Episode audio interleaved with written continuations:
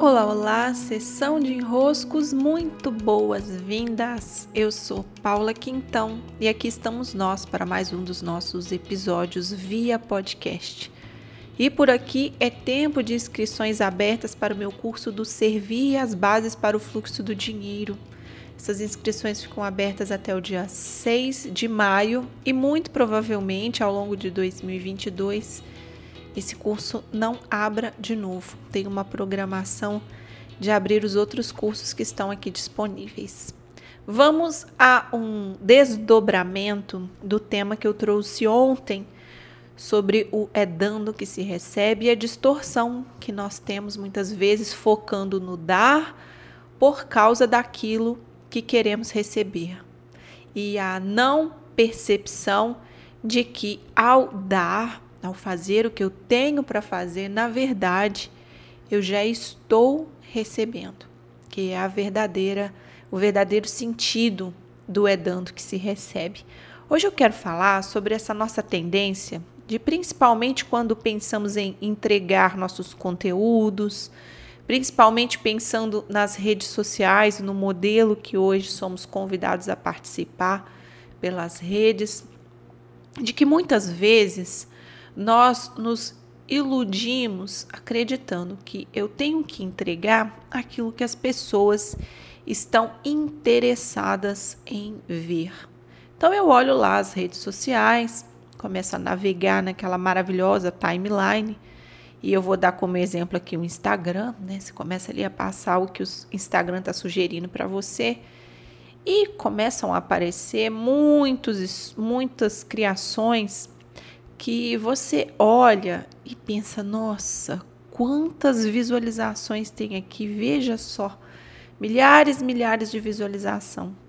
Então, para eu ter visualização, é isso que eu preciso fazer. Né? É a lógica da mente que compara e acha que a solução do outro é a mesma para você. Então você vê lá algo que foi criado e pensa: não, se eu fizer igual, se eu fizer do mesmo jeito, as pessoas estão querendo desse jeito aqui. E claro, há sim uma tendência do que as pessoas estão consumindo mesmo. É, no Instagram, por exemplo, o entretenimento está sendo uma, uma linha muito mais consumida do que o conteúdo, do que as próprias fotos que eram o forte do, do Instagram. Pronto. Há uma tendência de consumo de entretenimento. Então você daí já junta seu Lé com Cré e imagina que se você começar a produzir entretenimento, você vai ter as suas visualizações. Essa percepção, essa metáfora aqui, esse exemplo, ele pode servir para várias outras situações. Por exemplo, você está escolhendo tua faculdade e aí você olha a lista das faculdades que mais têm salário, mais são bem aceitas, que mais têm emprego. Você está escolhendo a sua casa, você pode ver os bairros que são mais badalados, mais bem movimentados, mais isso, mais aquilo. Você pode estar escolhendo que país vai morar, você pode ver qual é o país as pessoas gostam mais, tá certo? Sempre há uma lista daquilo que os outros gostam mais, daquilo que é mais vendido, daquilo que está num ranking. Porém, entretanto e todavia, Qual é o critério para criarmos? Qual é o critério para fazermos as nossas escolhas? Qual é o critério para eu estar aqui colocando esse podcast no ar e escolhendo esse tema? É o que vão ver mais, ouvir mais, querer mais, gostar mais? Ou é o que eu tenho em mãos para entregar? Vou dizer a vocês que as nossas misérias, misérias, é essa mesma palavra, as nossas misérias são tão grandes internamente que nós acreditamos que somente aquilo que os outros estão precisando tem valor. Aquilo que está disponível em nós, aquilo que, como eu brinco, é o nosso chuchu, tem sobrando aqui na minha horta, eu olho, olho, olho e penso: acho que não estão querendo, acho que não estão precisando, acho que não vão gostar. Acho que do jeito como eu faço não é suficiente para eu ter minhas visualizações, para eu ter o meu sucesso validado, para eu ter os meus reconhecimentos e para eu ter os meus clientes. Pois bem, meus caros e minhas caras, há sempre um caminho que leva o outro a chegar até nós, seja como cliente, seja como audiência, seja como amigo, seja como for.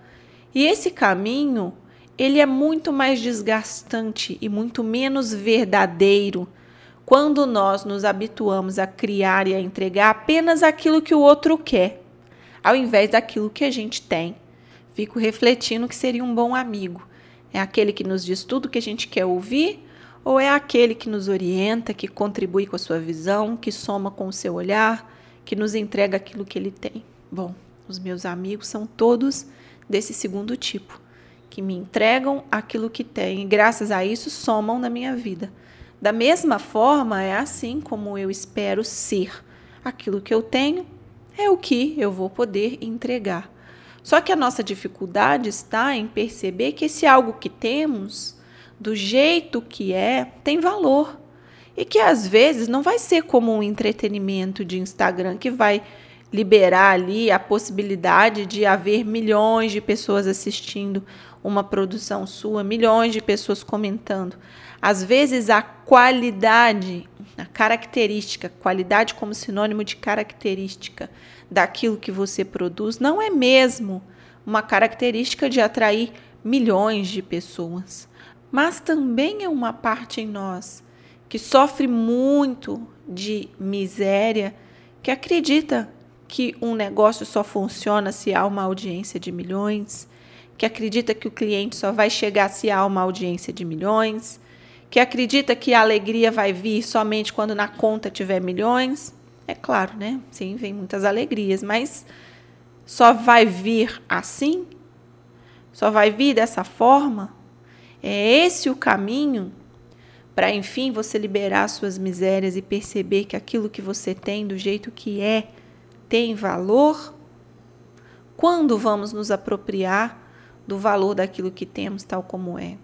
Quando vamos nos apropriar da necessidade de aperfeiçoar o que há dentro, de nos preparar com mais conteúdos, com mais consciência, com mais expansão, com mais bagagem, ao invés de ficarmos tão focados no reconhecimento do outro, nas visualizações do outro, nessa canseira toda que é viver uma vida pautada por essa miséria. A refletir. Beijos, meus caros e minhas caras, e até!